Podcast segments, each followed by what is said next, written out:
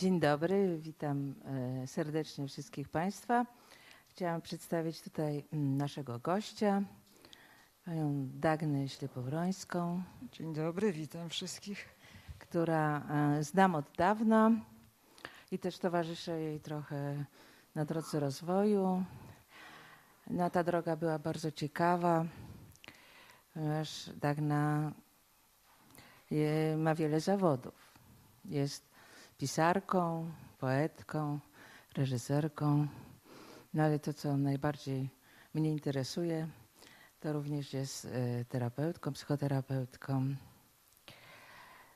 Że na początek opowiesz o tym, jak to się stało, czy sztuka była pierwsza, a potem psychoterapia, czy równolegle jakoś to szło, jak zdołałaś dojść do tego momentu, że tyle różnych rzeczy w życiu robisz.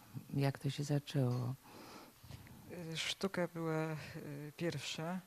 Ja w ogóle miałam taką historię, jeśli chodzi o wykształcenie, że zdawałam na A S P, dostałam się na polonistykę, a skończyłam psychologię. No także, także w, pracowałam w różnych takich teatrach eksperymentalnych, pisałam. Do pierwszego teatru w ogóle przyprowadziłam dwie koleżanki, które chciały być aktorkami, a ja uważałam, że w żadnym wypadku, no ale mi się podobało to, co robili, to powiedziałam, że piszę, trochę rysuję, to może się przydam, no i kazali mi przejść całą, wszystkie eliminacje. Ja zostałam, koleżanki odpadły, no ale zyskałam trochę takich umiejętności związanych, wtedy to był okres takiej fascynacji teatrem Grotowskiego, w związku z tym no, uczyliśmy się w różnych miejscach, gdzie można było no, dowiedzieć się o Grotowskim, stosować te metody. Nawet na nawet trzynastego grudnia dwa tysiące ósmego, nie, tysiąc dziewięćset osiemdziesiątego pierwszego roku miałam rozpocząć staż u Grotowskiego, no, ale mm-hmm. wiadomo, co wtedy się wydarzyło. No tak, natomiast, inny teatr w natomiast, Polsce. Natomiast te teatralne jeszcze były ważne, a gdzieś psychologia mnie fascynowała. I w pewnym momencie stwierdziłam, że ja... Aha, studiowałam tą polonistykę, bo dzięki temu mogłam grać w teatrach aktorskich, rysować, pisać i nikt się mnie nie czepiał, że, yy, no, no, że nie robię czegoś takiego poważnego. No a polonistyka jakoś tak mi przychodziła dość łatwo, ale w pewnym momencie stwierdziłam, że, no, no, że aktorką to, to chyba jednak nie zostanę. I że trzeba robić coś. Ja w ogóle przeczytałam zapis terapii dziecka autystycznego. Mnie tak zafascynowało, że poszłam do dziekana psychologii i powiedziałam, że się chcę przenieść. Okazało się, że takich jak ja jest więcej, więc mieliśmy taki egzamin, że musieliśmy krytycznie omówić parę książek, które nam polecono. No i od razu błysnęłam, bo bardzo krytycznie mówiłam o książce Kozieleckiego, który był w komisji. I o dziwo, i o dziwo się zachwycił, ponieważ żaden student przedtem nie był taki bezczelny. Albo tak bardzo myślący, dający do myślenia. No, to w każdym razie, w, w każdym razie potem, potem nawet na tyle się z profesorem zaprzyjaźniliśmy, że jak na czwartym roku urodziłam dziecko, to się zdarzało, że ja szłam do dziekanatu coś załatwiać, a on po korytarzu chodził z olumą. Także... I bujał wózek. Tak, no i tak, no i tak zostało. I rzeczywiście najpierw się zajmowałam terapią dzieci autystycznych. To było pierwsze, co mnie wciągnęło, a potem to już tak róż, różne rzeczy przynosiło życie. No i ja jednak terapię traktuję jako taki mój podstawowy zawód, chociaż, chociaż to pisanie jest dla mnie bardzo ważne. Natomiast no, staram się też w jakiś sposób połączyć jedno z drugim i no i, no i to też jest dla mnie ważne, żeby, żeby właśnie spożytkować te, te, te, te artystyczne rzeczy tak, żeby były pomocne, żeby... No tak, język w psychoterapii jest bardzo ważny, ale nie tylko język werbalny, ale też ten język ciała, ruch, przestrzeń. Wydaje się, że terapia bardzo związana jest jakoś z teatrem, dramą. Tak, a poza tym, a poza tym yy, okazywało, okazało się, bo to yy, tutaj miałyśmy mówić potem głównie o takich działaniach już yy, stricte teatralnych, mhm. natomiast, natomiast yy, ja przez kilka lat pracowałam w Szpitalu Komorów, to wtedy był oddział leczenia depresji. i prowadziłam grupy i się okazało, że to, co tych chorych na depresję najlepiej aktywuje, to są elementy treningu aktora.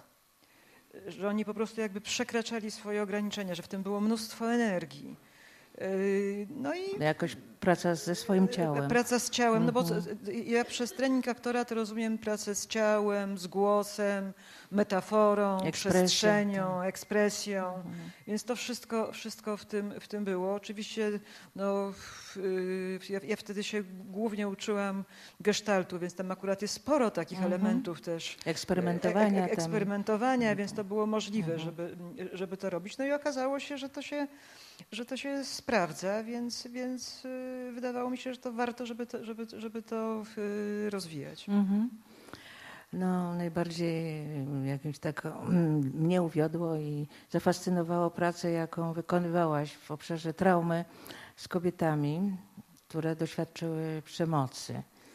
I też no, ciekawi mnie, jak to się stało, że to się wszystko udało, bo to się wydaje w ogóle nieprawdopodobne, żeby pracować z kobietami, które pochodzą ze środowisk raczej zaniedbanych kulturowo. No może one opowiesz były, o tym. One były z, ze skrajnie różnych środowisk. To były, y, pierwszy, pierwszy y, projekt był taki, że y, były kobiety, które zgłosiły się do Centrum Praw Kobiet z powodu tego, że doświadczały przemocy. I kobiety z O P S ów. Więc to, to, to, to bardzo różne środowiska były. I teraz w każdej sytuacji terapeuta musi sobie zadać pytanie, co zrobić, żeby zmiana mogła zaistnieć i się utrwalić. I nawet jak pracowałam z, z, z autystami, to zdarzało się, że następowała zmiana, która powinna wywoływać entuzjazm rodziny, a tymczasem system jakby konstytuował się wokół tego, że ta osoba jest chora i to było bardzo zagrażające. Więc tutaj, tutaj to jest tym trudniejsze, ponieważ na to, żeby ktoś stał się ofiarą przemocy, to pracuje cały system. To są wszystkie przekonania o tym, co mąż może wobec żony, żona wobec męża, matka wobec dziecka, bo to nie tylko, bo to nie tylko była przemoc, to było Centrum Praw Kobiet, ale to nie chodziło tylko o przemoc mężczyzn wobec kobiet. Jak to zrobić, żeby zmiana zaistniała i żeby utrwalić nie ten porządek, który był przed zmianą, tylko ten porządek, który następuje po zmianie. I szukałam takiego, takiego sposobu, takiej metody i uświadomiłam sobie, że taką metodą są obrzędy przejścia. Tutaj miałam trochę szczęścia, bo ja był taki czas, że jeździłam dużo na Kaszuby i tam są takie wsie, gdzie na przykład pewne problemy społeczne rozwiązuje się obrzędowo. Na przykład co roku robi się sąd nad Kanią. Kania to jest taki ptak u Kaszubów, który jest wcieleniem wszelkiego zła. No i przyjeżdża, jest sąd w togach, jest kat w czerwonym stroju katowskim. Cały I cała wieś, rytuał. Tak, tak i mhm. cała wieś mówi, co ta Kania zrobiła. No i Kania, mhm. i Kania na przykład podkradała pieniądze z kasy, chociaż wiadomo, że to robiła Helenka. Albo zostawiła Jaćkę z brzuchem, chociaż wiadomo, że to zrobił Felek i tak dalej, i tak dalej, mhm. i tak dalej. No i jest odreagowanie. Więc ja myślałam, że, tych, że te obrzędy tam bardzo dobrze stabilizują. Więc ja myślałam, że obrzędy przejścia są czymś takim, co, co istnieje w kulturze, przede wszystkim w kulturach tradycyjnych i co służy temu, żeby nastąpiła zmiana. Zmiana następuje symbolicznie, ale też traktowana jest jako zupełnie realna. Jako coś oczywistego. Jako coś oczywistego. Także chłopiec staje się mężczyzną, zmienia się tożsamość. Dwie jednostki stają się parą. I obrzęd przejścia ma swoją strukturę, więc, więc pomysł był taki, żeby potraktować psychoterapię jako niedokończony obrzęd przejścia, bo w szczególności psychoterapia grupowa ma wszystkie cechy pierwszej fazy obrzędu przejścia, czyli zawieszamy role społeczne, w których jesteśmy, jesteśmy wszyscy w, w podobnej kondycji i dążymy do tego, żeby zaszła zmiana. No i potem co? No i potem wracamy yy, Do, do swojego świata i, i, i tam działają siły, które próbują przywrócić stary porządek. Czyli ten system jednak chce utrzymać status quo, tak. To sytuację, jak, jaka była poprzednio. Tak. A, a, a w sytuacji ofiar przemocy to jest szczególnie silne, ponieważ po pierwsze wiele, yy, najczęściej system udaje, że tej przemocy nie ma. Powtóre, same osoby budują swoje poczucie godności na tym, wartości, że, poczucie wartości. Tak. Na tym, że są, ile są w stanie udźwignąć. W W związku z tym zabranie, ja, ja to już pier, pierwszy raz to, tego doświadczyłam właśnie jak pracowałam w Komorowie i się zastanawiałam, jak to się dzieje, że żony alkoholików trafiają na leczenie depresji, kiedy ci alkoholicy przestają pić. No bo one przestają być wielkie wtedy. One, one, mocne, tak? Mocne, nie tak. Muszą wytrzymywać. Dokładnie. Mhm. No i, no i więc pomysł był taki, żeby zrobić dziewięć miesięcy symbolicznie yy, psychoterapii, yy, robione już metodami teatralnymi, czyli, czyli z elementami nie, nie tylko rozmowy, ale też właśnie pracy z przestrzenią, pracy dramowej, ekspresji emocji, ekspresji głosu, czucia ciała, yy, ruchu. I na koniec spektakl, który będzie obrzędem przejścia, czyli który będzie miał taką strukturę jak obrzęd przejścia. Czyli pierwsza część to będzie jak gdyby powtórzenie pewnej historii, nigdy nie granej przez... Yy, żadna, żadna z uczestniczek nie grała samej siebie. Mhm. I wszystko działo się zresztą bardzo, bardzo często w metaforze. To były sytuacje tego, że no, no, pierwsza historia była taka, taka najbardziej z nimi wyraźna, że to o nie chodzi, bo, yy, bo dotyczyła zakładania i zdejmowania masek Yy, ofiar, no ale te maski też potem były uszanowane, no był cały obrzęd mm-hmm. sięgania. Ale one te maski, przepraszam, robiły najpierw one same? One najpierw same robiły. One wszystko jakoś... One same robiły maski. Scenariusz układały, czy ty nie, im jakoś scenariusz układałam pomagałeś? Ja na podstawie ich opowieści mm-hmm. i scenariusz musiał być zaakceptowany. Natomiast scenariusz miał mieć strukturę obrzędu, czyli miało być jakby opowiedzenie historii, potem próg, Yy, czyli coś takiego, gdzie musiały naprawdę użyć pewnych sił psychicznych, żeby się wyzwolić. Mm-hmm. Odwołanie się jeszcze do zasobów, o których warto pamiętać i które po- pomogły też, też ten próg przekroczyć. No i potem święto. Celebracja nowej Ce- Celebracja nowej postaci, tożsamości. Tak, nowej, nowej tożsamości. No, nowej tożsamości. Mm-hmm. I to, ten cały spektakl, ten obrzęd, to był jakby tak na końcu, tak? Wieńczący tak. cały ten proces to, zmian. To, to wieńczyło cały proces zmian. Mhm. No i było doświadczane jako coś takiego, bo jeszcze jest tak, że w tym yy, w obrzędzie przejścia istotne jest to, że yy, zmiana jest symboliczna, ale dokonuje się przy świadkach. Ponieważ jeżeli coś przeżywamy i inni mówią tak, to było, no to Potwierdzają, było. tak? Potwierdzają. Tą tak historię. Musi być ktoś, kto potwierdzi, że rzeczywiście mm-hmm. zmiana zaszła. Mm-hmm. I już jesteś kimś, kimś innym. W, w tradycyjnym na przykład y, weselu był element zmiany y, przy odziewku. No, mnóstwo takich rzeczy, które podkreślały Te oczepiny to, na przykład. Tak, tak. tak mm-hmm. y, które podkreślały, że to już jest nowa osoba, inna. Nie, nie ta sama, która była przed chwilą. Że te dwie jednostki teraz już są parą. Mm-hmm. Ale wcześniej jest faza wyłączenia, czyli wszystkie te narzeczeńskie sprawy i tak dalej, kiedy nie są jeszcze poślubieni, ale już też nie są wolni. Mhm. I, i, i tradycyjnie faza przejściowa dojścia do tego tak. progu granicznego i przejście przez ten próg wymaga siły. Tak? Wymaga siły i wymaga obecności całej społeczności, która potwierdza, że tak, mhm. już jesteś kimś innym. Ale też potem akceptuje jakby nową tą tożsamość, celebruje, czyli cieszy się, święci, cieszy się, świętuje. Czy... Bardzo często było tak, bo te spektakle na początku były yy, grane yy, w normalnych teatrach. W związku z tym oczywiście przychodzili znajomi i, i krewni, jeżeli byli zaproszeni przez uczestniczki. No ale też przychodziła publiczność, która chciała po prostu zobaczyć spektakl, który jest troszkę inny, bo jest żywy, bo jest, bo jest na prawdziwej historii oparty, chociaż mówię, że ta historia zawsze była w metaforze. I, I publiczność bardzo się cieszyła, jak, jak paniom się udawało ten próg przekroczyć. Aha, czyli kibicowała jakby, Kibicowała tak? jakby. A poza tym jeszcze się działo coś takiego, że czasami osoby z publiczności, zupełnie nie wiedząc o, o roli, jaką odgrywają, jakby dopełniały historię. Czyli na przykład przychodzili po spektaklu mężczyźni i mówili, to nie jest tylko o kobietach, to jest o nas. Kiedyś się zdarzyło, że przyszedł reporter, robił zdjęcie i się popłakał i powiedział, że, że to jest, że to jest jego, jego historia. Ale też była taka, taka bardzo wzruszająca sytuacja, że pani miała do powiedzenia taką sekwencję, to był To był spektakl robiony w takiej konwencji, że do Warszawy przylatuje wolant, robi magiczne warietę, słyszy myśli różnych osób, wyciąga je na scenę No i tutaj w Teatrze Lalek była pokazywana historia i to dotyczyło takiej sytuacji, że po śmierci matki ojciec no, chciał po prostu wykorzystywać seksualnie córkę. I, I scena lalkowa wyglądała tak, że, że jest opowieść, że matka umiera, pojawiają się lalki i ojciec lalka mówi do y, lalki córki, y, teraz ty będziesz moją żoną.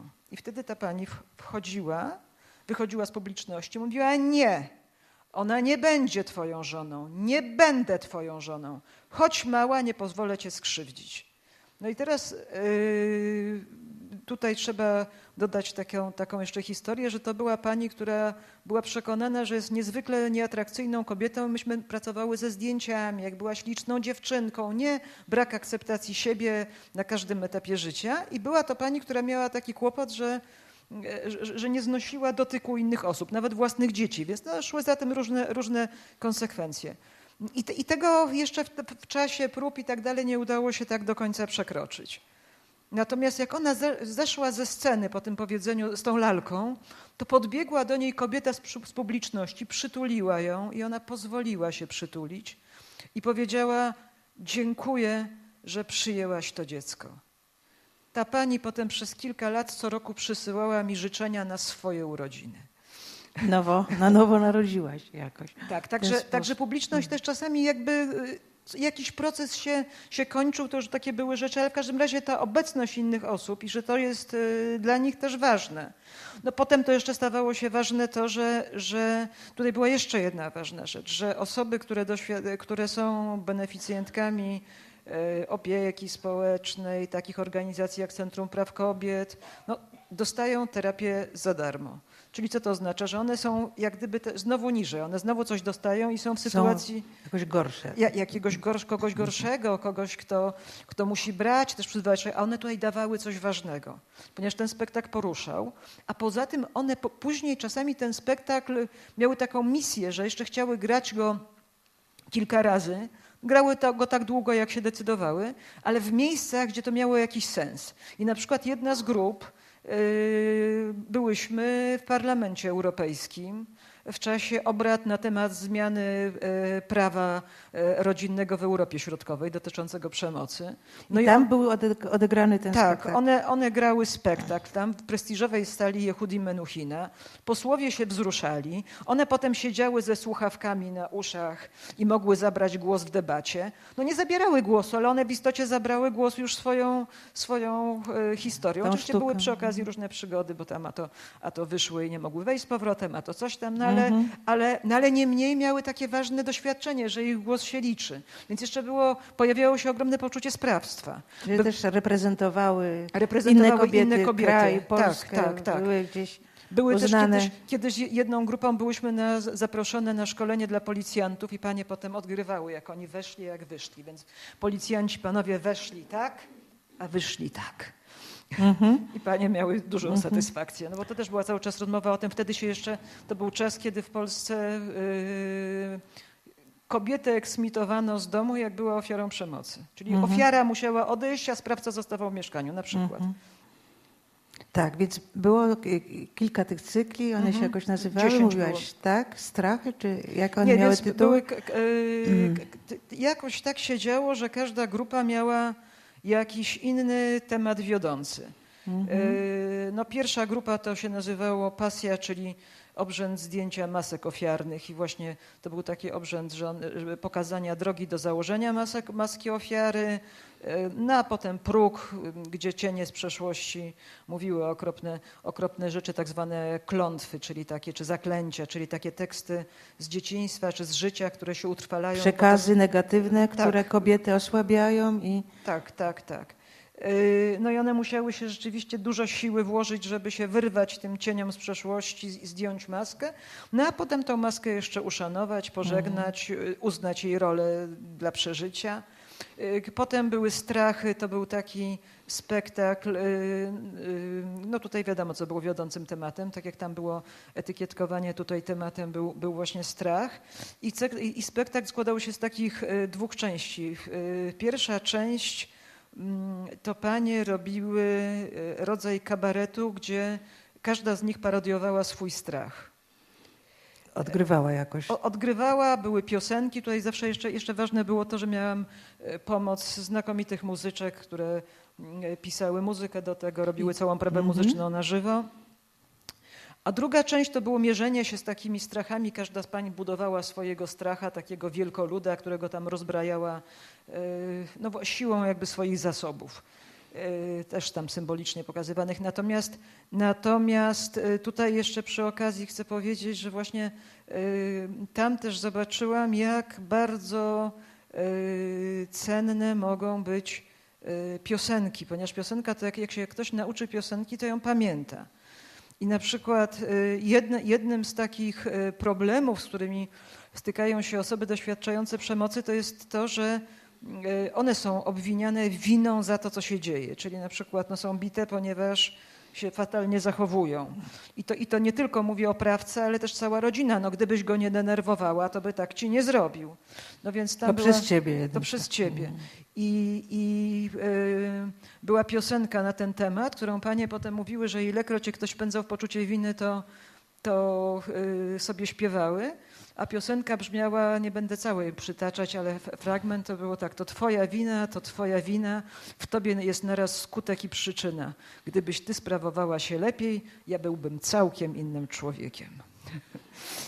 To był refren. Mm-hmm. Ale one same to wymyślały, czy ktoś nie, im pisał? No ja, ja pisałam mm. teksty, one akceptowały teksty mm-hmm. i zazwyczaj akceptowały. Raz się zdarzyło, była...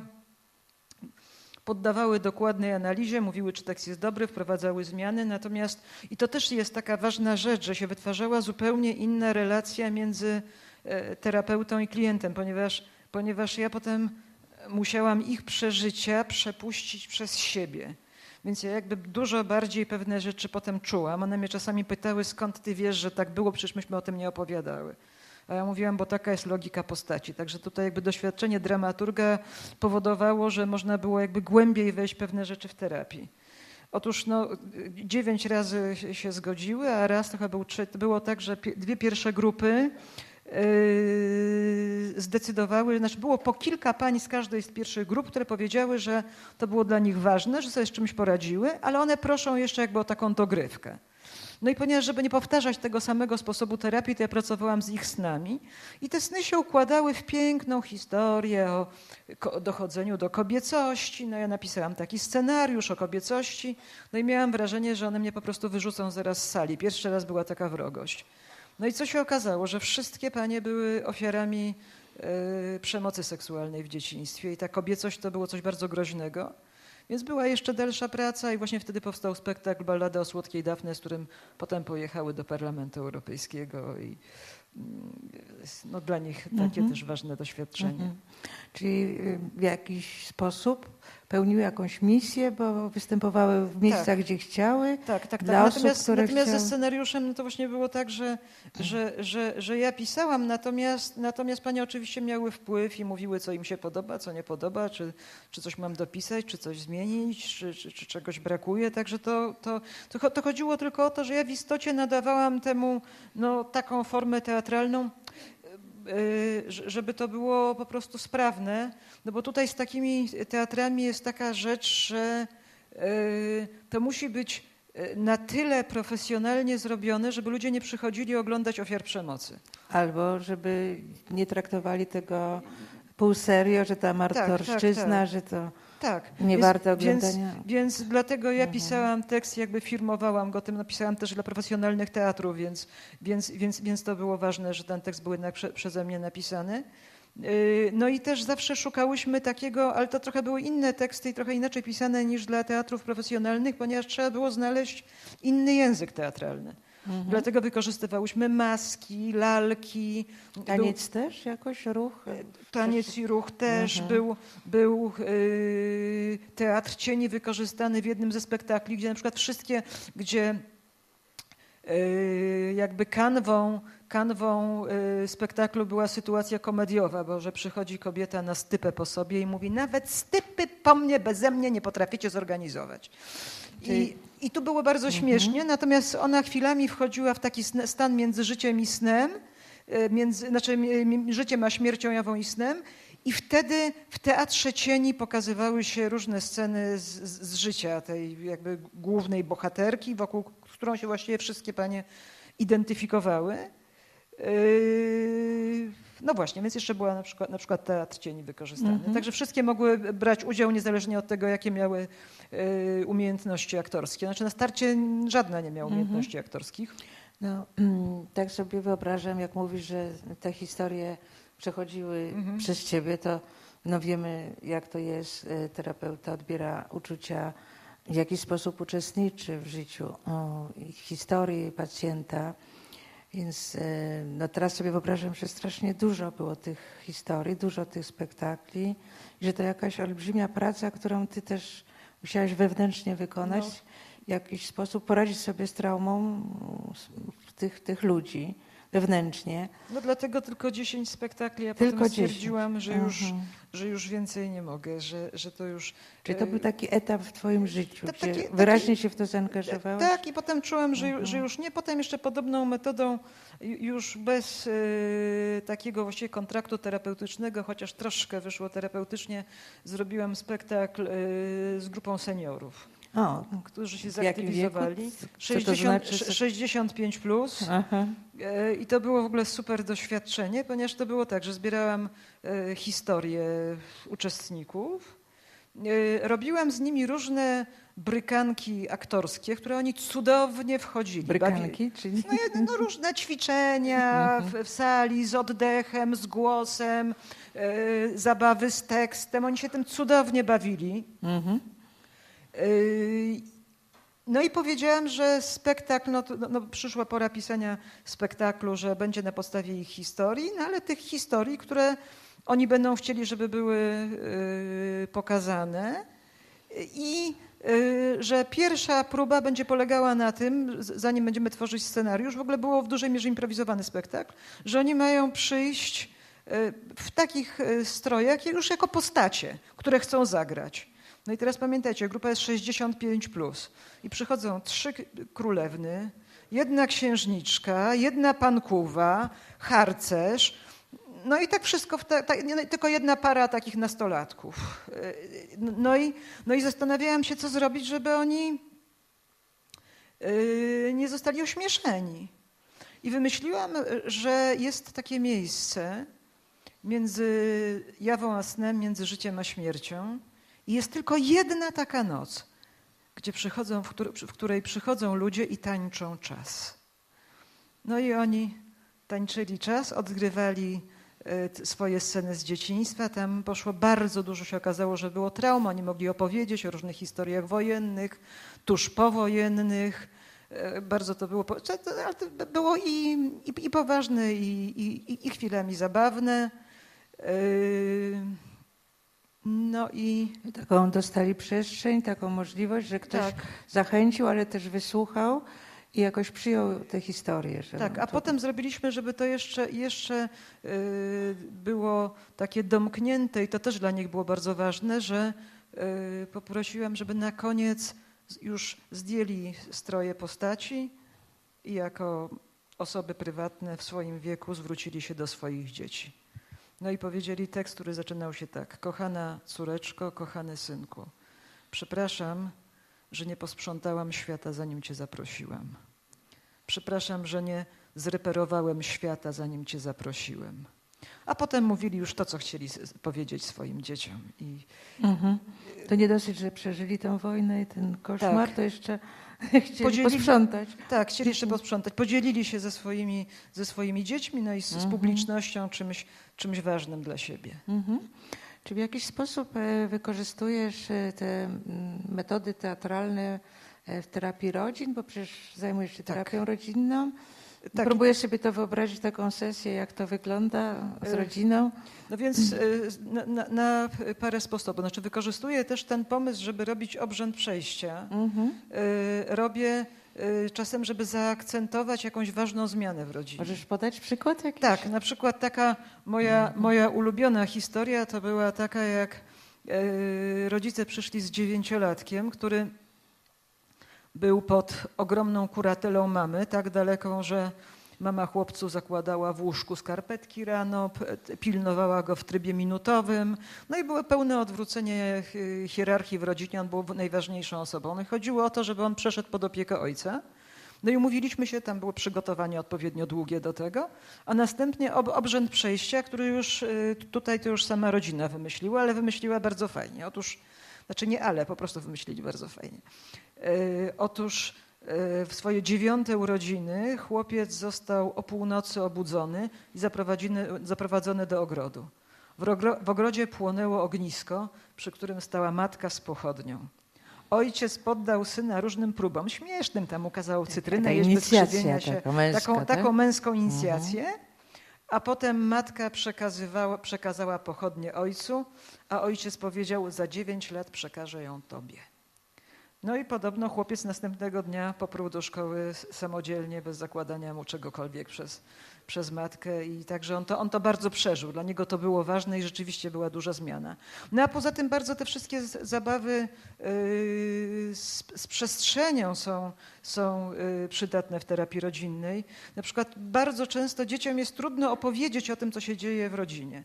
I ja bardzo, jako, jako taką często interwencję stosuję prośbę, żeby dziecko zrobiło rzeźbę rodziny. Mm-hmm. Na czym to polega? No, no że mówię, mm-hmm. że tak jakby wszyscy, jakby, jakby wszyscy członkowie y, rodziny byli tworzywem, a to zrób taką Aha. rzeźbę pod tytułem Moja rodzina. Tak jakby lepiej z gliny postawę tak, że ciała. Postaw, czy, tak? czy ma stać tak, czy, czy mm-hmm. jakoś inaczej, czy ma siedzieć, czy leżeć. No i ostatnio miałam taką, taką sytuację, że dziesięciolatek ustawił rodzinę tak. Ojciec stał przy lekko uchylonych drzwiach z, z ręką na, klam, na klamce. Matka po, po środku pokoju klęczała. Syn siedział rozparty, nie, nie będę aż tak się rozpierać, bo to nieelegancko, rozparty na fotelu. A młodsza, pozycji a młodsza, władcy, tak? tak a młodsza mhm. siostra miała być pod fotelem. Mhm. No to ja już, tym, już nic nie musiałam już komentować. Już bardziej diagnostycznie nie już można. Bardziej, ale też rodzice natychmiast złapali, oni mnóstwo mm-hmm. rzeczy od razu zobaczyli. Bez które, słów. Bez słów. Gdyby im o tym powiedzieć, to myślę, żeby się na mnie obrazili. Natomiast mm-hmm. to, co on pokazał, to po prostu ich yy, przytkało. Więc, więc yy, Więc właśnie takie rzeźby rodzinne, elementy jakichś, jakichś obrzędów. Odgrywania ról. Odgrywania ról. Symbolicznie to tak, jest możliwe. Tak, tak, mhm. tak. I to, się, I to się bardzo rzeczywiście przydaje. No i to akcentowanie zmiany przez obrzęd. Oczywiście obrzęd rodzinny ma, ma mniejszą publiczność, ale też zdarzały się rodziny, które na przykład zapraszały krewnych. Tak na przykład mhm. był taki, przepiękna była sytuacja, kiedy Yy, pojawiła się w rodzinie jakby córka, ale w takiej sytuacji, że to się, ona się pojawiła, że to oni się stali rodziną zastępczą dla dziewczynki, która była nastolatką, dzieci były nastolatkami. I oni zrobili jakby taki obrzęd przyjęcia jej, mhm. takich symbolicznych jej narodzin i przyjęcia do rodziny. I to było też no, bardzo ważne i dla niej, i dla nich. Oni w ogóle potem mówili, że oni to pamiętają, że ona się po prostu urodziła wtedy, mhm. że ona już teraz naprawdę jest ich córką. Tak, też pamiętam w terapii rodzinnej, zwłaszcza w pracy z rodzinami zastępczymi mhm. czy adopcyjnymi, te rytuały przyjmowania, zasadzania, pielęgnowania więzi, że tam na przykład zasadzają drzewko albo jakąś roślinę, pielęgnują, żeby rosła. No i to jest jakiś symbol przynależenia, ale też troski o, tak, o nowe życie. To, to jakoś mhm. bardzo jest, to, to jest także w terapii z rodzinami to jest mhm. bardzo, bardzo pomocne. Takie mam wrażenie, że z jednej strony no, bardzo ciężka praca terapeutyczna w takim obszarze e, traumy, która też jest społecznie wielokrotnie zaprzeczona, halucynowana, że jej nie ma e, i wręcz e, utrwalana.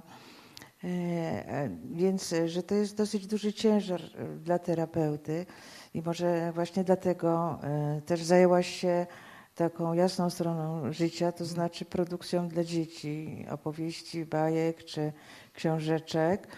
Tutaj mam właśnie twoją książkę Smoczopowieści. To jest taka historia o smokach, w której jest też gra planszowa i można bawić się z dzieckiem. W jakiś sposób też, jak myślę, no doprowadzając do zmiany, tak? Bo tam używasz no, no zasobów. Tak, tak gra, gra jest bardzo pomocna też w pracy z rodzinami. Właśnie można zobaczyć, jakie są zasoby rodziny, Po, poza tym no, zaczynają w ogóle opowiadać o różnych rzeczach, bo tam, to, to jest taka gra też bawić się. Na przykład dla mnie jest bardzo ważne to, że jak się w, w czasie terapii rodzice zaczynają sami bawić. Sami tak? bawić. To zresztą tutaj tak a propos tych teatralnych metod i, mhm. i, i rodzin, to bardzo mi się sprawdza klaunada mhm. w rodzinach. Czyli są kim? Nosy klaunów mam Aha. w gabinecie i jak zakładają nosy klaunów, jak na przykład przychodzi yy, lękowa matka i ona siedzi tak, a w pewnym momencie zakłada nos klauna i zaczyna rozrabiać jak pijany zając, to z dziecka całe napięcie schodzi. Mhm. Zupełnie nowa postać. Dotychczas tak. nie widziana, ale też humor, śmiech, tak? tak też tak, jako tak. narzędzie terapii. Tak. No także to, to pisanie dla dzieci, może, może trochę na odtrutkę. Też najpierw to pisałam dla dzieci, bo pisałam, wymyślałam dla, dla swoich, dla swoich dzieci. dzieci tak? I, i mhm. Szczególnie, że niektóre, niektóre teksty miały, miały taką rolę terapeutyczną w obrębie rodziny, czyli na przykład Na przykład był wiersz o nocnym Marku, który był opowiadany, jak dziewczynki nie mogły spać w nocy mhm. i one zwykle zasypiały razem z nocnym Markiem. Mhm. Czyli najpierw dla swoich dzieci, potem dla innych. A, a potem już tak jakoś, jakoś się podziało, że, że, że było zainteresowanie tym. I, i, ale też mi zależało właśnie, żeby, żeby to też, też, też spożytkować. Stąd te książeczki wydane w wydawnictwie gdańskim, które, które też miałam nadzieję, że mogą być taką y, pomocą dla osób pracujących z dziećmi i rodzinami. Mhm. Czy ty masz wrażenie, że ten rodzaj pracy, właśnie pracy z kobietami, pracy w obszarze traum, ale też kobiecości, macierzyństwa, rodziny, no, robienie czegoś, co było trudne, bo też w pewnym momencie historycznym w naszym kraju, tak? Stan mhm. wojenny mówisz, potem cały okres, kiedy Polacy... Nie, nie ja, to, ja to robiłam Aha. dużo później. Później, tak? Nie, ja to mhm. robiłam później, to, to, to, to mhm. robiłam... Yy... Nie, w stanie wojennym to ja To dopiero zaczynałaś, tym Grotowskim mówiłaś, tak? To, to, to, to, no to dopiero ja uczyłaś. Mhm. To ja się uczyłam, ale tam mhm. wtedy byłam na studiach, miałam tam dwadzieścia lat. No, no tak, to trochę to du, było dużo, dużo później, już... Mhm. już yy... I właściwie od dwa tysiące piątego do dwa tysiące piętnastego mhm. robiłam te spektakle z kobietami. Mhm. Także to taka świeża historia. Mhm. Czy, czy ta praca cię jakoś zmieniła, jak myślisz? Bo no na pewno mówisz, że efektem tego było, że po pierwsze te kobiety wprawiły się w ruch w życiu, tak? Wyszły z katalepsji, mhm. zaczęły coś zmieniać. Po drugie, urealniły świat, czyli zobaczyły, że jaka jest rzeczywistość, kim są, tak? Że nie są mhm. tylko ofiarami, że są czymś więcej w życiu jako kobiety, że mogą też zrezygnować z, te, z tej roli, tak? Że coś mogą zmienić, że pojawia się poczucie sprawczości, jakiś rodzaj siły. To z tym miałaś do czynienia w terapii, no ale potem też, że można to utrzymać, utrwalić, że można też zmierzyć się z mhm. całym systemem rodzinnym, że zmiana nie dotyczy tylko jednostki, ale też całego systemu, więc tak myślę, w jaki sposób to wpłynęło na twoje życie? To, że właśnie to robiłaś w taki sposób, przez sztukę, bo to jest też szczególny rodzaj połączenia. Terapia ze sztuką. Pewnie mnie też jakoś... Właściwie to ja razem z nimi się jakoś zmieniałam. No właśnie, to też, tak myślę. Też, też, też dojrzewałam razem z nimi. Mhm. Poza tym ja się mnóstwo od nich uczyłam.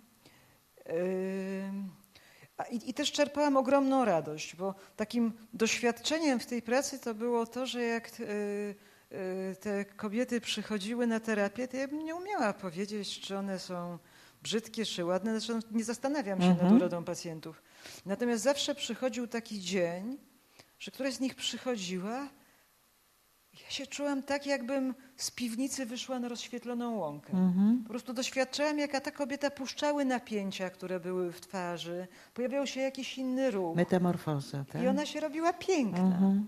Więc to było też takie zawsze duże wzruszenie, ogromne Ogromna radość. No widzimy to po naszych pacjentach, jak zaczynają tak. błyszczeć oczy, tak. jak inna energia świeci tak, tak. z ich twarzy, jak się poruszają. Jest, tak, no więc tutaj mhm. to było bardzo, bardzo, bardzo takie, takie mocne yy, możliwość obserwowania tej, tej, tej zmiany. No i jakoś potem sprawdzałaś, czy faktycznie ta zmiana się utrwaliła? Jak oceniały te kobiety po tak, latach? Czy... Tak, po, po, pięciu, po pięciu latach była robiona ewaluacja tych projektów i to było robione w taki sposób, że było stworzone jedno konto, z którego wszystkie panie odpowiadały, także ja nie wiedziałam, kto anonimowo odpowiada. Anonimowo jakoś, tak? W pełni mhm. było I, i, i tam różne pytania dotyczące tego, co się zmieniło ich w, życiu, w ich życiu, jak one oceniają to doświadczenie. No i to, co dla mnie było niesłychanie krzepiące, to to, że wszystkie w pytaniu otwartym, co się zmieniło w ich życiu, odpowiedziały, że ta praca przywróci, przywróciła im poczucie godności i szacunku dla samych siebie. Oczywiście różnymi słowami, ale taki był sens tej mhm. wypowiedzi. No i to, to, to, to było coś takiego, że co, co, co dla mnie było no, no niesłychanie ważne i, no też tak. takie, no i też takie poczucie, że to, co robię, ma sens. Mhm. No, jakiś rodzaj satysfakcji. No satysfakcji i tak, takiego umocnienia, no, że, że, że, że, że warto to robić, że no tutaj też eksperymentowałam. No zawsze jak terapeuta zaczyna wymyślać jakieś nowe metody, mhm. to, to warto sprawdzić, czy, mu, czy, czy, czy to czasem terapeucie nie odbiło po prostu, no ale o, o, okazało się, że nie. No, może Jest masz to... koleżanki, które które trochę ci dają feedbacku jakoś? No czy, tak, nie, no czy... oczywiście, że chodzę na superwizję, mm-hmm. no więc to nie jest mm-hmm. tak, że, że to zupełnie. Natomiast, natomiast ważne było też takie, takie yy, no, sprawdzenie tego, że to rzeczywiście, że to jest jakiś nowy sposób pracy, inny i że on, i, i, i, także dało mi też taką śmiałość do tego, żeby, żeby że próbować, można. że mm-hmm. można. Że kreatywność jest jakby tak, znakiem firmowym. Terapii. Tak, a poza mhm. tym ja w ogóle jestem przekonana, że taką jedną z najważniejszych rzeczy, która, która się dzieje w psychoterapii, to jest właśnie budzenie w ludziach kreatywności. Mhm. To może być oczywiście kreatywność na różnych poziomach. To nie chodzi o to, żeby wszyscy zaczęli wiersze pisać, tylko, tylko też o taką kreatywność w codziennym życiu. Mhm. Można kreatywnie wychowywać dziecko. Dokładnie, tak. Kreatywnie pracować. Spędzać czas wolny. Mhm. No. Że to otwiera jakieś drzwi. Tak, tak, dostęp do tego. Mhm. No okej, okay. Może damy głos w takim razie sali. Może Chci, chcielibyście Państwo zapytać coś tak, na, coś w tym momencie, co jest ciekawe. Proszę bardzo, o, proszę do mikrofonu. Mhm. Dzień dobry. Zainteresowała mnie kwestia rytuału przejścia i później utrzymania zmiany. Rozumiem i widzę to dokładnie, jak ten rytuał mógł przebiegać w najrozmaitszych postaciach, ale jak przebiegało utrwalanie, bo rozumiem, że po pięciu latach pani sprawdziła, czy to utrwalenie nastąpiło. Ale czy coś poza rytuałem przejścia, jakąś metodę pani stosowała, żeby utrwalać tę nową pozycję? Nie, no, cała psychoterapia to jest proces z- zmiany i, i, no i też są elementy utrwalania zmiany. Natomiast tutaj chodziło o to, że, że rytuał przejścia powodował, że ta zmiana odbywała się nie tylko na poziomie wewnętrznym, ale też zewnętrznym i jak gdyby był symbolicznie zawierany kontakt, kontrakt ze światem, już traktuj mnie jak inną osobę, już jestem kimś zupełnie innym. Także ten, myślę, że ten rytuał przejścia miał tu duże znaczenie, ale oczywiście duże znaczenie miało też to, że panie się czuły bardziej sprawcze, no właśnie to, że występowały w różnych miejscach, że, że to, co przeżyły, okazywało się ważne dla innych ludzi, że mogły innych ludzi czegoś nauczyć. Coś dawać od siebie. Coś dawać od siebie. Mało mhm. tego, ponieważ w pierwszych spektaklach Ja, ja też, ja i koleżanka, zresztą tutaj nie, mo, nie, nie mogę pominąć Mai Depty, która jest specjalistką od, od, od dramy i która bardzo mi pomagała w, w całych tych działaniach i też wchodziła w rolę. No więc my, my pełniłyśmy te role w spektaklach, których nie mogą pełnić no, te osoby, które są poddawane obrzędowi. No ale w pewnym momencie okazało się, że są takie role, których ja nie powinnam zagrać. Na przykład no, nie mogłam zagrać yy, Wolanda, czyli diabła, no jako że pracuję też z psychotycznymi pacjentami i obawiam się, że mogłoby nastąpić u nich znaczne pogorszenie, jakby mnie zobaczyli w takiej roli. W związku z tym zaistniała potrzeba stworzenia zespołu osób, które mogłyby wspomagać takie spektakle.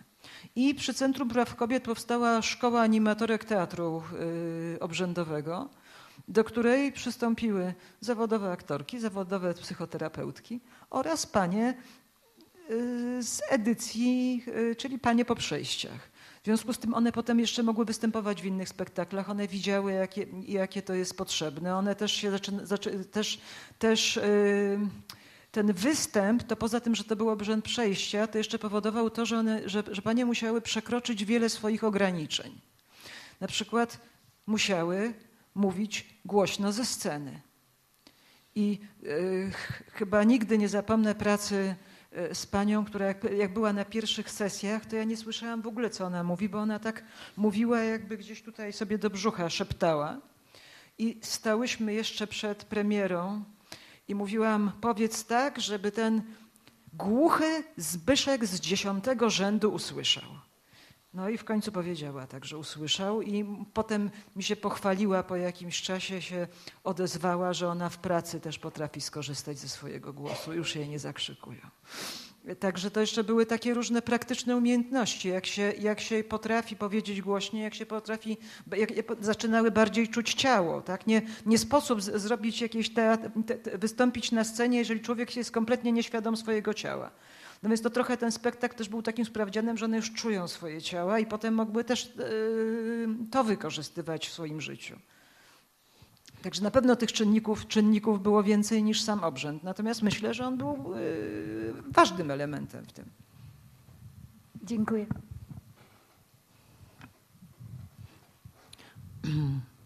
Może przekażemy tam mikrofon?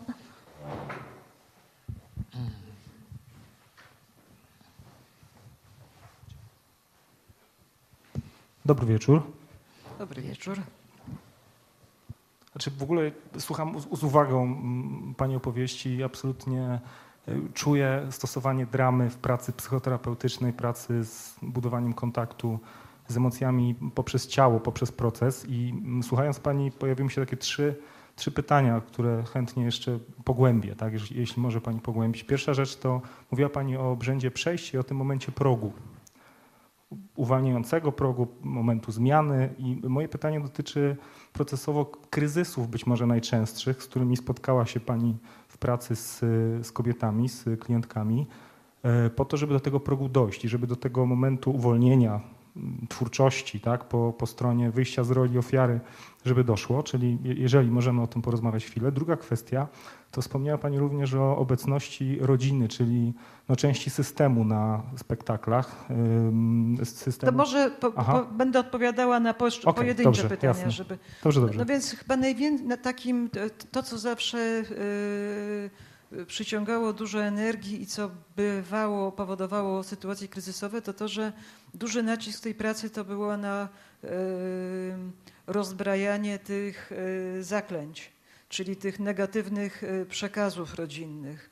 Czasami te przekazy były bardzo ostre, czasem były niesłychanie wulgarne, więc samo ujawnienie przed grupą takiego przekazu bywało trudne, a poza tym to nim cokolwiek było pokazane w spektaklu, to to już musiałoby, one, już panie musiały mieć do tego dystans. W związku z tym, yy, no to w trakcie tych spotkań terapeutycznych wywoływało ogromne emocje, wątpliwości. No tutaj grupa sobie też nawzajem bardzo pomagała, w, w, wspierały się, ale to, to, to, to, to było trudne. Aha, teraz o rodzinę miało być pytanie.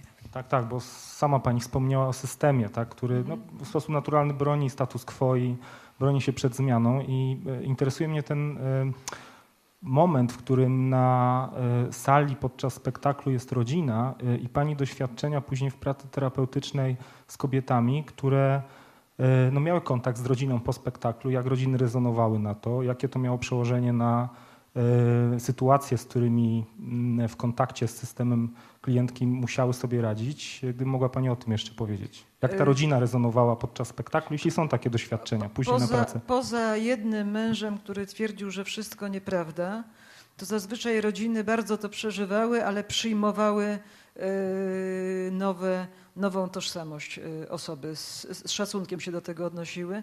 Była też taka sytuacja, gdzie też całkiem przypadkowa, a, a bardzo mocno się podziało. Otóż, otóż była pani, której mąż był bardzo ważną osobą ze świata kultury. No, a ponieważ informacje o tym, że te spektakle są, były nagłaśniane, to przyjechała telewizja i fragment próby był, był puszczony. Poleciałyśmy pod hasłem „Ofiary przemocy zdejmują maski”, zupełnie jakby na co dzień chodziły w maskach. Jako trzecia wiadomość po jakimś trzęsieniu ziemi i strajku pielęgniarek. I akurat osobą, która Z, z którą fragment puszczono w telewizji, była ta żona pana ze świata kultury. I oczywiście rozdzwoniły się telefony, jak to, to ty tak traktujesz żonę. A on twardo stał przy telefonie i mówił, nie no coś ty, ona tam pracuje nad swoimi przeżyciami z dzieciństwa. No i pani odłożyła mu słuchawkę w końcu i powiedziała, słuchaj, no to nie są moje przeżycia z dzieciństwa. Ty jesteś sprawcą przemocy, bo on, on jej nie bił, on stosował różne... No i pokazała mu, jakie są to, były to sposoby. No i No i było tak, że pan, y, umówili się na zadośćuczynienie i pan to zadośćuczynienie zrealizował, a zadośćuczynienie było takie, ponieważ on tam ją bardzo poniżał, ponieważ była mniej wykształcona niż on, sfinansował jej studia, także, także coś zostało y, domknięte. Także zazwyczaj rodziny, znaczy one też... Jeżeli chciały, to zapraszały rodziny. To nie było tak, że rodziny z automatu były zapraszane. W związku z tym no, zwykle, zwykle te rodziny już jakoś tam kibicowały temu procesowi zmian, chociaż właśnie czasami było tak, że, że, że, że, że, że, że jednak był, był duży opór. Natomiast spektakl był zazwyczaj poruszający, był też taką możliwością porozmawiania, widziały rodziny też reakcje publiczności.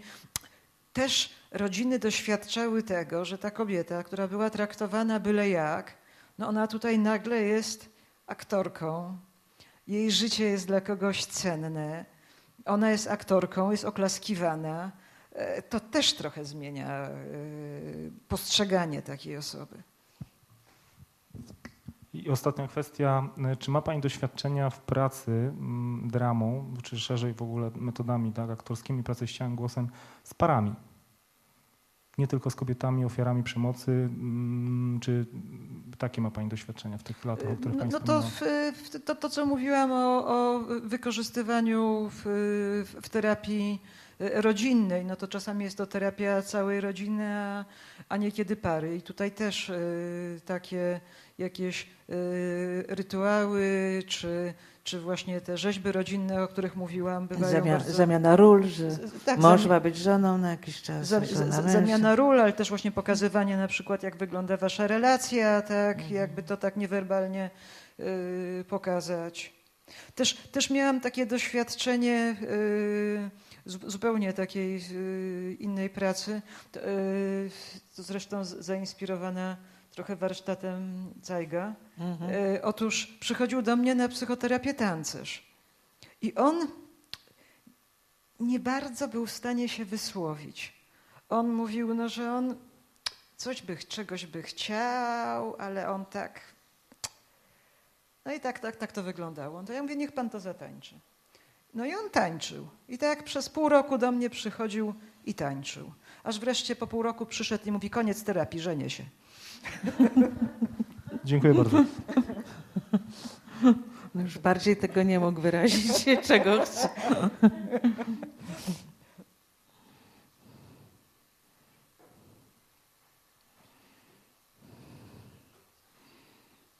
No, zachęcam jeszcze, może ktoś... zaciekawiony innowacyjnością, kreatywnością, znajdzie swoje pytanie. Mhm.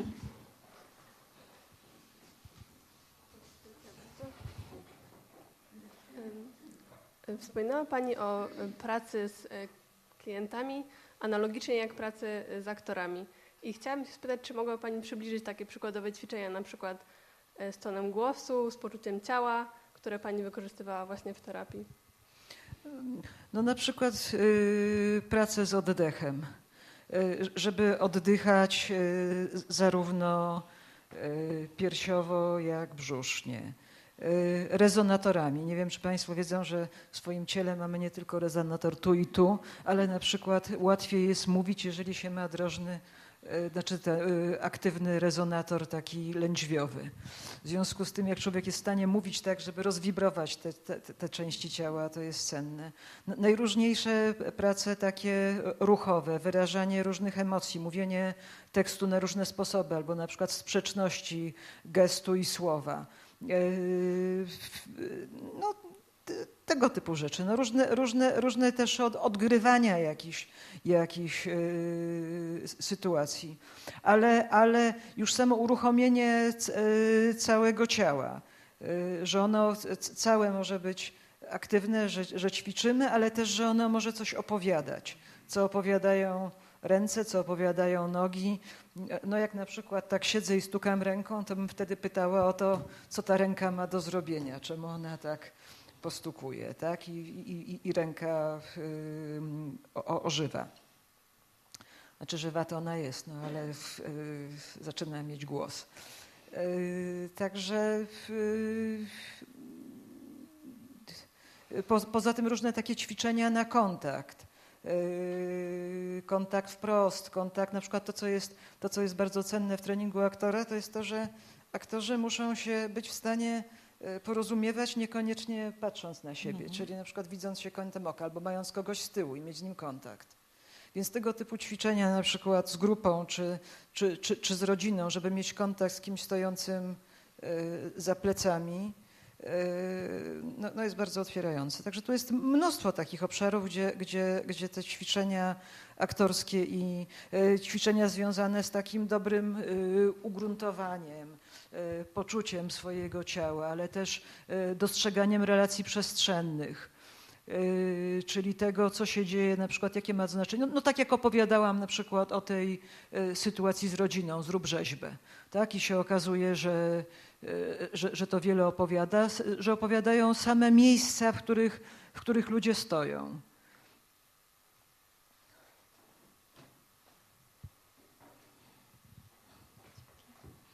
Chciałabym jeszcze zapytać, czy na przykład zdarzyła się Pani taka sytuacja już bardziej w praktyce prywatnej, że spotkała się Pani z, z klientem bądź z klientami w, tutaj w terapii rodzinnej, którzy byli sceptycznie nastawieni właśnie do, do takiej teatroterapii. I czy jakby ma Pani jakieś takie argumenty, które też mogłyby ich przekonać? Czy po prostu jeżeli e, są klienci, którzy niekoniecznie uważają, że to w ogóle jakkolwiek mogłoby im pomóc, to trzeba wtedy odpuścić? Nie no, jak z, z, zawsze trzeba być dostrojonym do, do klienta. W związku z tym to też nie jest tak, że klient wchodzi, ja mówię dzień dobry, to zróbcie teraz, teraz rzeźbę rodzinną albo pośpiewamy sobie. Tylko to się właściwie najwięcej elementów takiej terapii teatrem to jest z, z rodzinami, z dziećmi. Ponieważ zawsze pracuje się w taki sposób, żeby ten najmniejszy też mógł uczestniczyć i nie czuł się w tej sytuacji, nie wiem, znudzony albo jakiś niepotrzebny. W związku z tym szukamy dobrych doświadczeń dla całej rodziny. I tutaj te teatralne metody dają ogromne możliwości. Przez jakiś czas robiłam takie spotkania dla rodzin chętnych, które się nazywały Małe i Duże Teatralne Podróże. I to każda podróż była poświęcona czemuś innemu. Ale co było ważne, że miała przyjść cała rodzina, nie, nie, nie delegowane dzieci, tylko, tylko całe rodziny. No i w różne światy wchodziliśmy. I yy, między innymi była wyprawa do świata snów. I się okazało, że bardzo dużo yy, rodzin, które przyszły, przyszły ze strasznymi snami. Z tym, że w ogóle dlatego przyszły, że dzieci się budziły w nocy, że miały jakieś koszmarne sny. I na przykład tutaj genialną metodą okazała się właśnie klaunada, ale nie rozumiana klaunada jaka taka cyrkowa, gdzie tam się kopią albo fikołki fikają, tylko jako taki specyficzny sposób bycia, zachowania, ogromnej uważności, takie uruchomienie w sobie, w sobie dziecka. W związku z tym, jak rodzic na przykład odgrywał straszny sen, a dziecko parodiowało jako klaun albo na odwrót różne takie zabawy, to zupełnie rozbrajało, było dużo, było dużo śmiechu, więc były spotkania, gdzie to świadomie ludzie przechodzili na taką metodę pracy.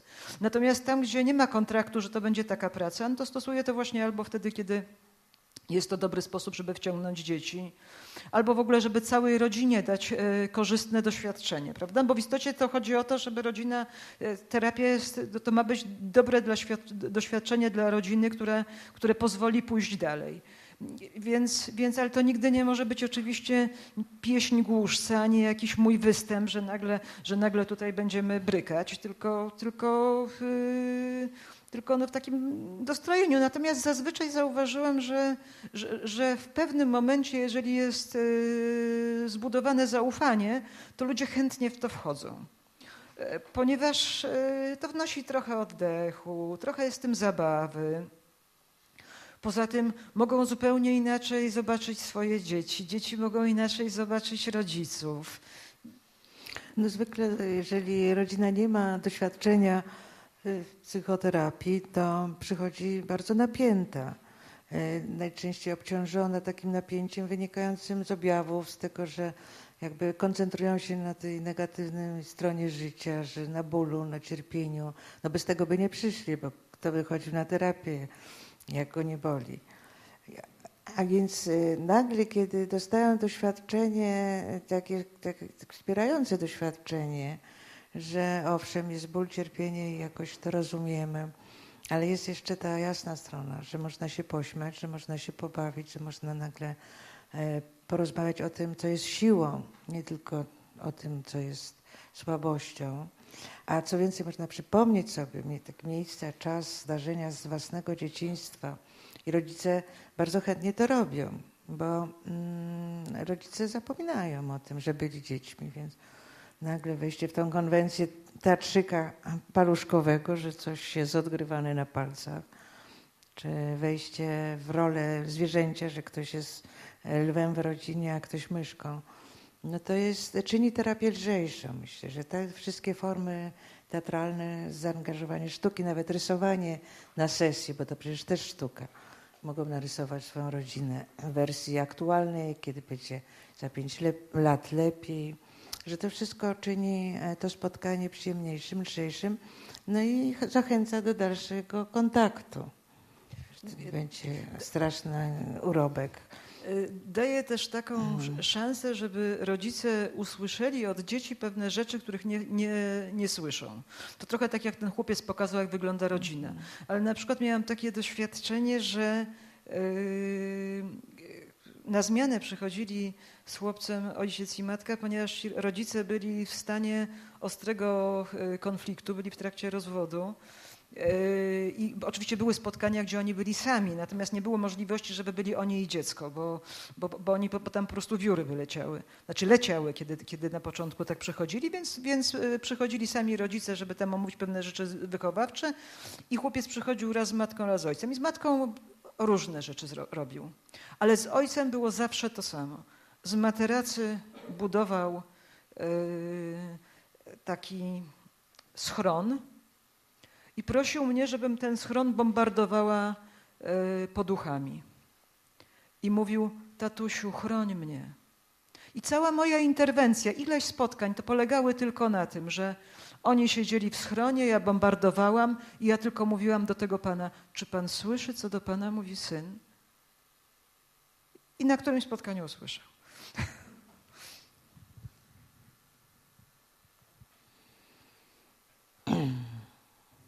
No może jeszcze ktoś, mamy parę minut.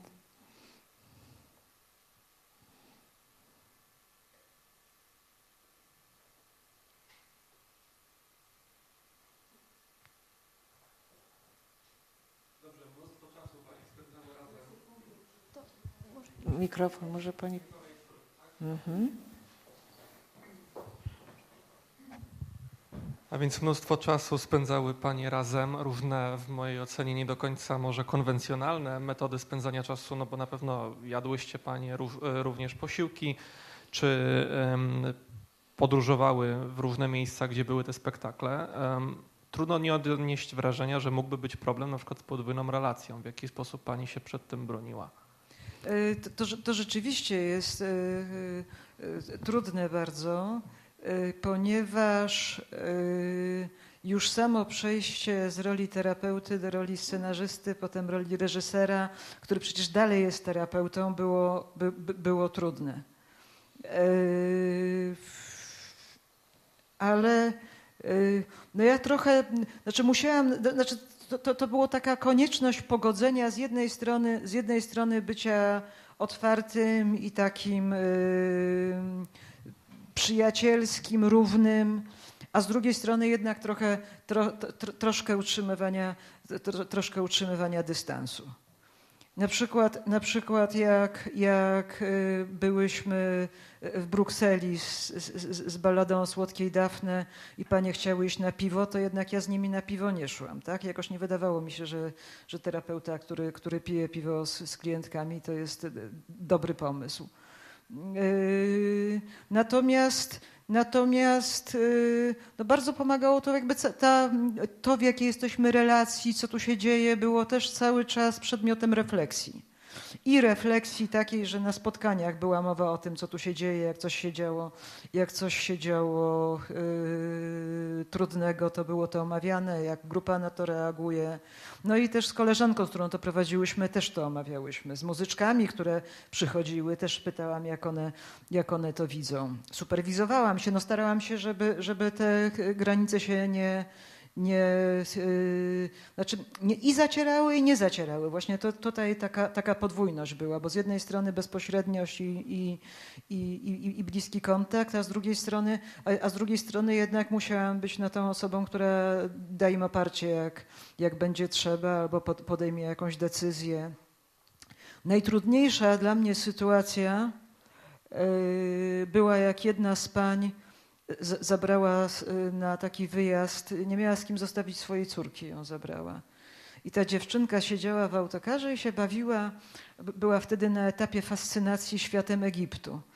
I mówiła tak, no ja jestem księżniczką egipską, moja mama jest królową egipską.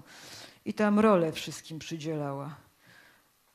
A jej mama zapytała, kim jest Dagna, a Dagna jest bogiem Egiptu. I sobie myślałam, Boże, jaki ciężar.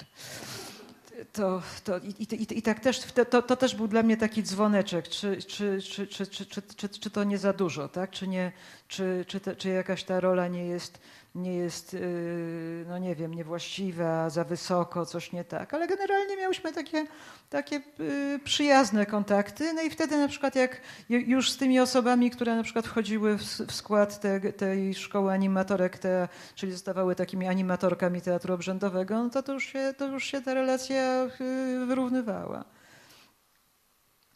Ale no też, też robiłam tak, że nie, no nie cały czas spędzałam. Też, też dbałam o to i, i dla siebie, żeby się czasem, czasem oddzielić. Przy pierwszym wyjeździe na przykład na, na festiwal w Bengajtach pierwszą noc spałam jeszcze razem z paniami w takiej chałupie, gdzie bardzo, bardzo takich hardkorowych warunkach.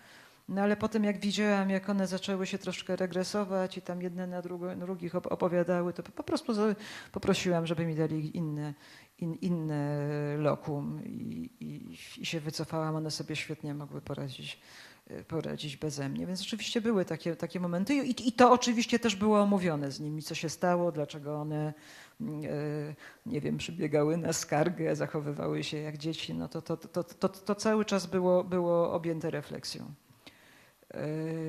I refleksją i możliwością też wyrażenia emocji, tak? co, się, co się dzieje, które oczywiście wszelkie możliwe tam przeniesienia na mnie, na mnie też leciały, więc bywało i, się, i też, że się za mnie i, i, i złościły, niekoniecznie na mnie jako, jako, jako na mnie, tylko, tylko z jakichś ról, które, które się pojawiały wtedy, kiedy, kiedy ta moja rola się zmieniała, ale też było, było, było miejsce na to, żeby, żeby mogło o tym powiedzieć. Także te wyjazdy, nawet jak to już były takie wyjazdy z misją edukacyjną, czy spektakle grane, no bo ludzie chcą obejrzeć spektakl, no to były też, też były takie spotkania, gdzie, gdzie było omawiane, co się zdarzyło, jak przeżyły spektakl, co przeżyły po spektaklu, jak to było dla nich i też, i też, i, i też to, w jakiej my jesteśmy relacji też, też, też, te, też, też było omawiane.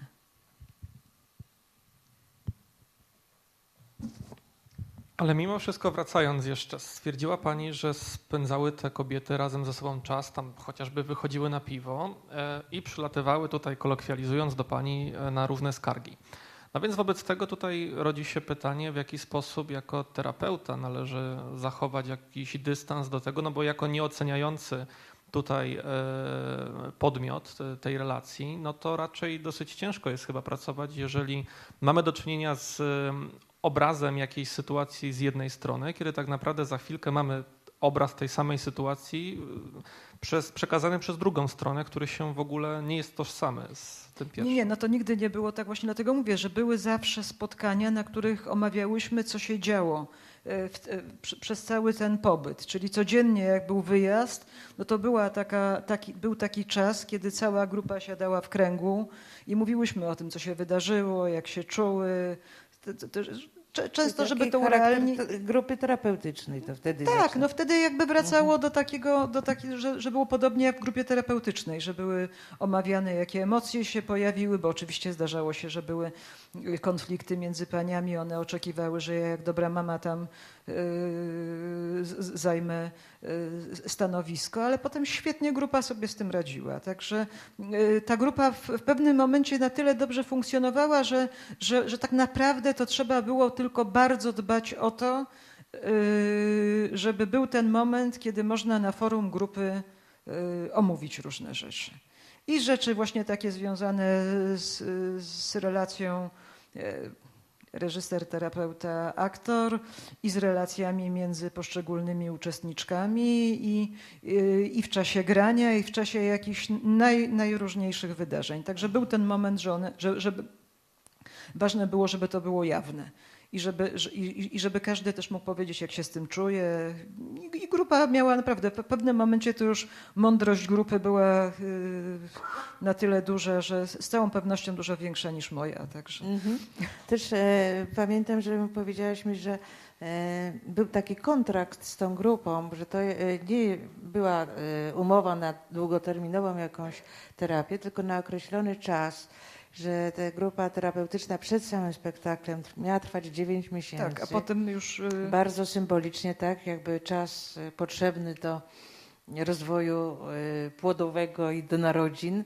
Potem ten spektakl miał jakby wieńczyć te narodziny, pojawienie się nowej istoty na ziemi, a myślę, że już potem te podróże to było jakby tak, dodatek. To, to, już tak? był, to już był dodatek i to nigdy nie, te, też nie ciągnęło się jakoś latami, tylko, mhm. tylko było granych, znaczy spektakle były grane tylko tak długo, jak grupa czuła, że to jest jeszcze dla nich w jakiś sposób ważne, że al, albo z tego powodu, że to utrwala coś w nich, no albo że mają poczucie takiej misji, że chcą komuś coś ważnego przekazać, tak? Mhm. No ale wtedy też trzeba było po prostu dbać o to, żeby, żeby, żeby relacje w grupie były dobre i no i stąd były te rozmowy, ujawnianie i tak dalej. Natomiast, natomiast to już nie miało charakteru takiego terapeutycznego. Tak, tak? Czyli ten proces jakby zakończył się w momencie, kiedy... Spektakl kończył, kończył mhm. proces te, te, terapeutyczny.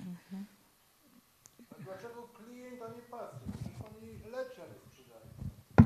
A, i to, to, już, to już są takie kwestie językowe w różnych... Czasem się mówi klient, czasem mówi się pacjent. W Centrum Praw Kobiet w ogóle się mówiło beneficjentka, ale, ale jakoś y, to słowo mi przez gardło bardzo nie przechodzi, także, także można różnych, różnych używać terminów. Y. I każdy z nich ma swoją dobrą i złą stronę. Tak, i każdy tak? ma dobrą i złą stronę. Mhm. No, y, y, y, czasem mówię pacjent, y, jeśli chodzi o... o te osoby, które doświadczyły przemocy, to tutaj też um, słowo pacjent zakładało, zakłada chorobę. No, starałam się, żeby one nawet, nawet jak niektóre miały różne problemy, no to, no to żeby to nie była znowu kolejna identyfikacja, tak, że teraz jesteśmy... Etykieta. Tak. Kolejna etykieta. Że to po ich stronie jest patologia. Tak. Także, także mhm. raczej, raczej starałam się mówić takim językiem, żeby on no właśnie nie etykietkował w żaden, w żaden sposób. No w ogóle był problem nawet taki, że pierwsze pieniądze na ten projekt były unijne i to było w ramach takiego ogólnego projektu, który miał okropną nazwę o godne życie, życie ofiar. W związku z tym musiałam bardzo wymłotkowywać, że żadne ofiary.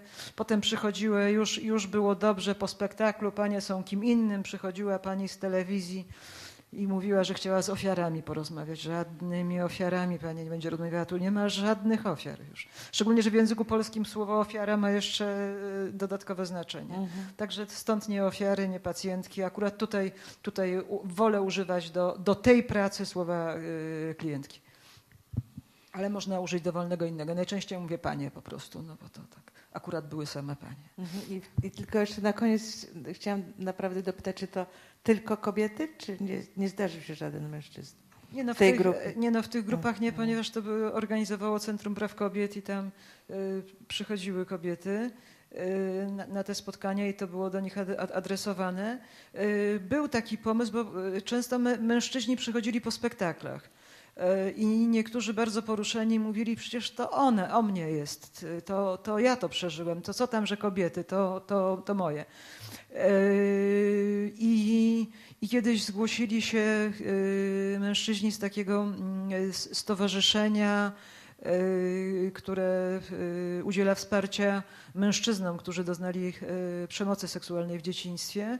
No ale nie doszło do tej pracy, ponieważ tam ci aktywiści byli gotowi pracować tą metodą, natomiast tutaj było to traktowane jednak jako bardziej jakieś takie, takie wstydliwe. Choć, choć z wstydem u pani też musiałyśmy się, się uporać i tutaj właśnie wrócę do, do, do piosenek. Taką piosenką, która stała się, potem się zresztą oderwała i, i płyta była z piosenkami wydana, bardzo fajne muzyczki były, które, które, które robiły muzykę do tego i, i, i która w ogóle potem już, już sobie chodziło to jako oddzielny tekst, ale dla, dla, dla, dla, dla właśnie naszych pań to był taki tekst kultowy, to, to była piosenka, która miała refren śmieje się kat, śmieje się kat, bo ci co inni plują w twarz, nie wiedzą, że plują pod wiatr. Ja bardzo dziękuję ci za przyjazd do nas i za rozmowę tutaj. Ja dziękuję. I państwu za przyjście. Także y, myślę, że to, te idee zasiane, łączenia sztuki z terapią y, znajdą swoją formę w inny sposób. Zastanawiam się, jak to będzie w przyszłości. Może jeszcze... będzie okazja, żeby się spotkać. Może tak. No myślę, że my to na pewno będziemy no, mieli okazję. Tak, ale z, z tym gronem. Ale dziękuję. Może i z państwem. Właśnie. Dziękuję bardzo. Dziękuję bardzo. Do widzenia.